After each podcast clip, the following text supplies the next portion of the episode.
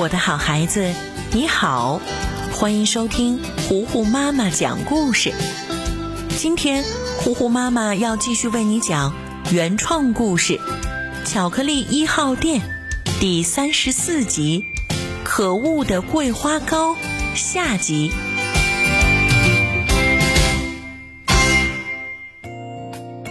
大嘴狼跑到小袋鼠家里，抢走了小呆的桂花糕。准备回家美美的享用一番，自己的嘴巴已经好久都没有吃过这么美味的食物了。他大摇大摆地回到山洞，迫不及待地把桂花糕摆在一个白色西餐盘子里，又拿出刀叉，像吃牛排一样，把桂花糕切成一小块一小块的。然后塞进嘴巴里，细嚼慢咽，慢慢品尝。刚吃了一口，呃，好甜呐！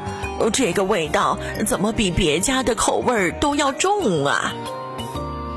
大嘴狼皱着眉头观察着桂花糕，左看看右看看，原来上面多了一层砂糖，还多了一层蜂蜜。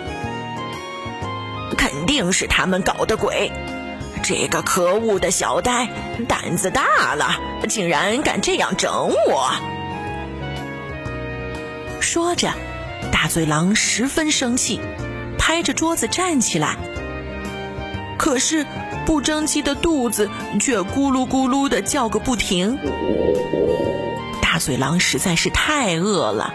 现在他可以吃下一头牛，更别说桂花糕了。想来想去，决定回头再报仇，先吃吧。这下可好，甜滋滋的桂花糕渗透到了大嘴狼的每一颗牙齿，吃的肚子饱饱的，终于呼呼大睡过去。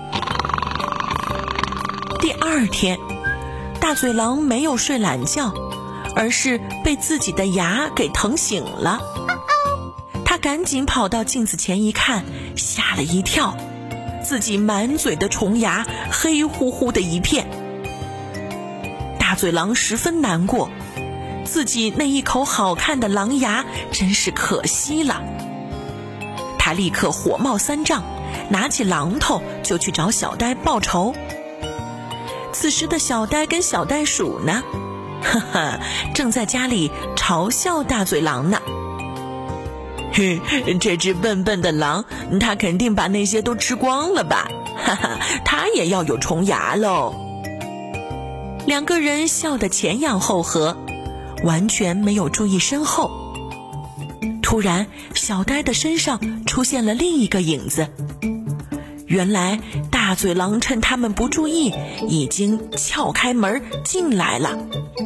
小呆吓得不敢乱动。啊！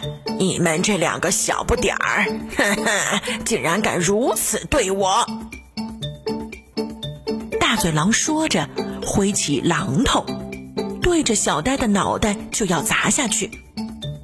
可是小呆身子很小，很灵活。看着榔头的影子，就迅速的躲开了，跑了出去。大嘴狼便追着他跑，一边跑一边用榔头敲打他，可是通通都砸在了地上。小袋鼠更是吓得不知道该怎么办，它直接钻到床底下藏起来了，就剩小呆一个人单打独斗。可是小呆也傻乎乎的，只顾着跑，一口气跑到了巧克力一号店里。小呆刚一进店门，卷毛可可就知道出大事儿了。他和飞飞象立刻关掉了所有的窗户，锁了所有的门。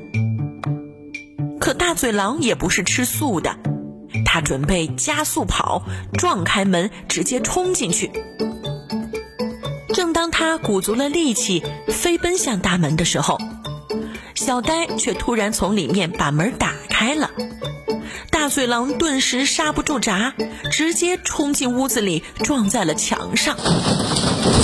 小呆赶紧躲在鱼缸后面。大嘴狼透过鱼缸里的水发现了小呆，可是却怎么也抓不到，总感觉近在咫尺。可是小呆一直在不停的绕着圈儿。大嘴狼终于忍不住了，拿着榔头一下砸坏了鱼缸，里面的水顿时流了出来。终于可以知道小呆躲在哪儿了。他盯着小呆跑过去，可是地上的水太滑了，自己一脚没踩稳，直接滑倒，顺着水冲了出去，榔头也从手中滑掉了。这下可好，飞飞象刚好赶过来，捡起榔头扔向了大嘴狼，大嘴狼的虫牙顿时被砸掉了一颗。大嘴狼捂着嘴巴，疼得乱跳乱叫，还大喊着：“哎，你们等着，你们等着！”就狼狈的跑到医院去了。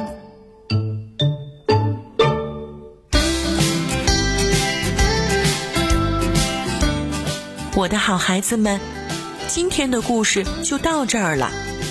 要记住糊糊妈妈的话，要少吃甜食，多吃饭。这样才可以牙齿棒棒的，身体棒棒的。好了，今天就到这儿吧。巧克力一号店的故事，我们下一集再见喽。